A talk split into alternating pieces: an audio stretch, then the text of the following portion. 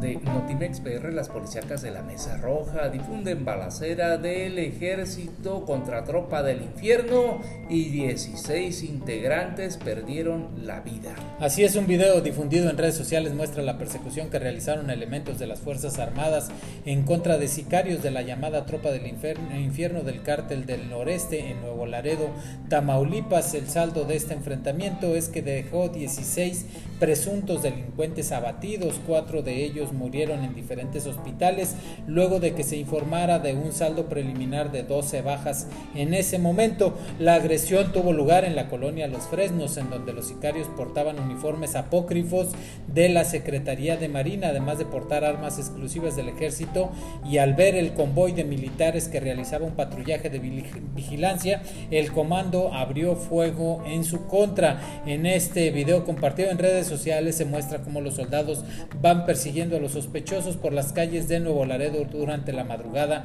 del viernes pasado. Esta es una cámara que portaba uno de los elementos en su uniforme. Vamos a cambiar de información. Localizan bolsas con restos humanos en La Perla.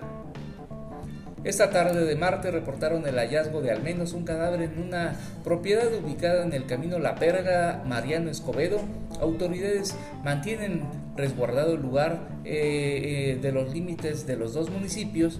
Medios señalan que habría bolsas negras con restos humanos, mientras otras mencionan sería un cuerpo detrás de una vivienda. Autoridades no pueden ingresar al lugar al tratarse de una propiedad privada por lo que están en espera de la llegada de la policía ministerial y los elementos periciales con una orden.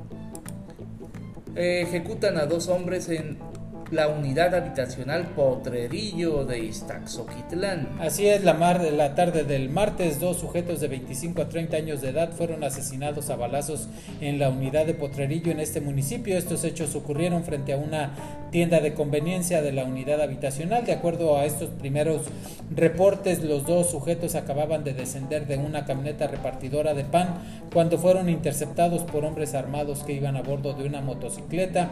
Les dispararon en repetidas ocasiones hasta dejarlos sin vida y tras el ataque armado los sicarios se dieron a la fuga sin que nadie viera qué rumbo tomaran. Habitantes del lugar reportaron estos hechos al número de emergencias. Mientras tanto, en Agua Dulce localizan cadáver decapitado y embolsado.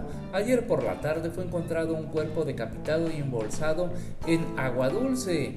Eh, a 7 metros aproximadamente dejaron una cartulina con un mensaje amenazante que firmaba un supuesto grupo delincuencial.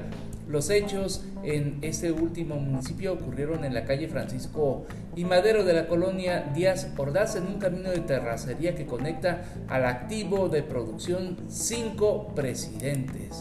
Y vamos a continuar ahora en Naulinco. Ahí localizan sin vida a la menor había desaparecido. Así es, esta niña de 12 años de edad fue localizada ya sin vida en un lugar conocido como Las Fuentes en el municipio de Naulinco y de acuerdo a los reportes policíacos la víctima fue identificada ya como Reina Isabel quien fuera reportada como desaparecida el pasado sábado 4 de julio. Reina Isabel fue vista con vida por última vez mientras vendía pan en las calles de Naulinco. Ella y su familia pues eran ampliamente conocidos en la zona precisamente por dedicarse a la venta de pan. Regresamos nuevamente a Aguadulce, ahí ejecutan a una joven en su domicilio. Una mujer fue asesinada durante la mañana del lunes en Aguadulce, al sur de nuestro estado. El crimen ocurrió en un domicilio de la calle eh, Ignacio López Rayón de la colonia El Repasto. Vecinos reportaron disparos durante la mañana y al mediodía fue localizado el cadáver de Flora, como era conocida la víctima, por un familiar que dio aviso a las autoridades. Eh, la policía estatal acordonó el área donde vivía la joven de escasos 23 años, que era madre de dos, de dos niños.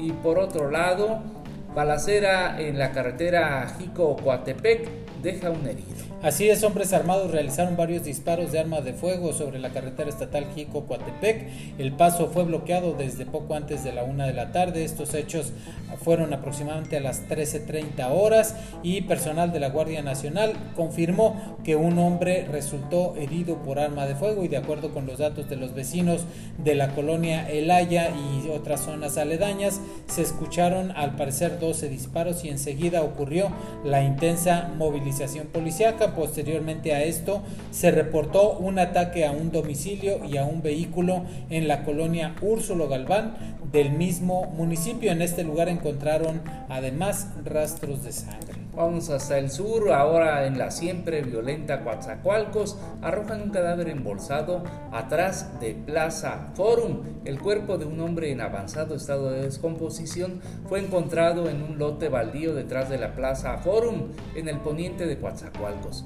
El hallazgo se realizó minutos después de las 14 horas de ayer lunes por elementos de seguridad tras una llamada anónima donde se advertía que en un terreno entre las colinas del Tesoro y el Fobiste se encontraba un cadáver en bolsas negras semienterrado y en estado de putrefacción. Ahora cambiamos hasta Vega de la Torre, ahí arrojan un cadáver encobijado. Así es, el día de ayer, bueno, campesinos de la zona dieron a conocer que había un cadáver, hasta el momento no se ha identificado, autoridades eh, resguardaron el área, recuperaron el cadáver y bueno, pues están en espera de que algún familiar pueda reconocer este cadáver. Hasta aquí el podcast de Notimex PR.